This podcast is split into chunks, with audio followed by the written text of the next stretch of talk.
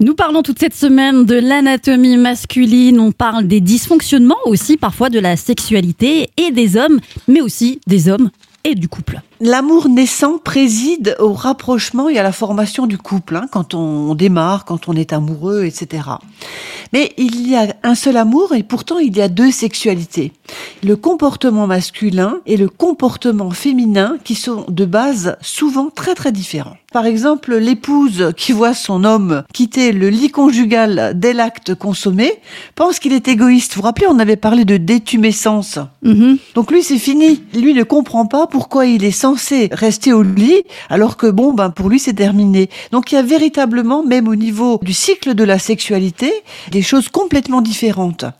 La femme va entrer dans son excitation très lentement et elle va en ressortir très lentement et c'est complètement l'inverse pour l'homme.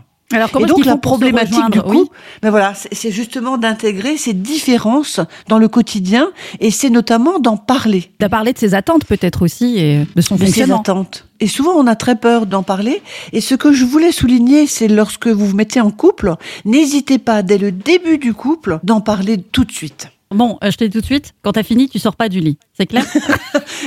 Terrible, ça. Hein Et alors, il faut dire aussi que ce qu'on appelle la toute-puissance masculine vis-à-vis de la sexualité est fragile.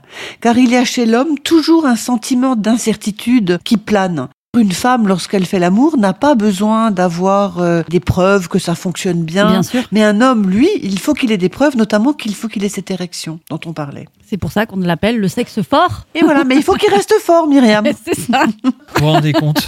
Tout ce terrible, poids hein. sur nos épaules. Enfin, sur nos épaules. Enfin, bref. Demain, Un peu plus bas. on, on parle de la paternité. Chantal, à demain. À demain.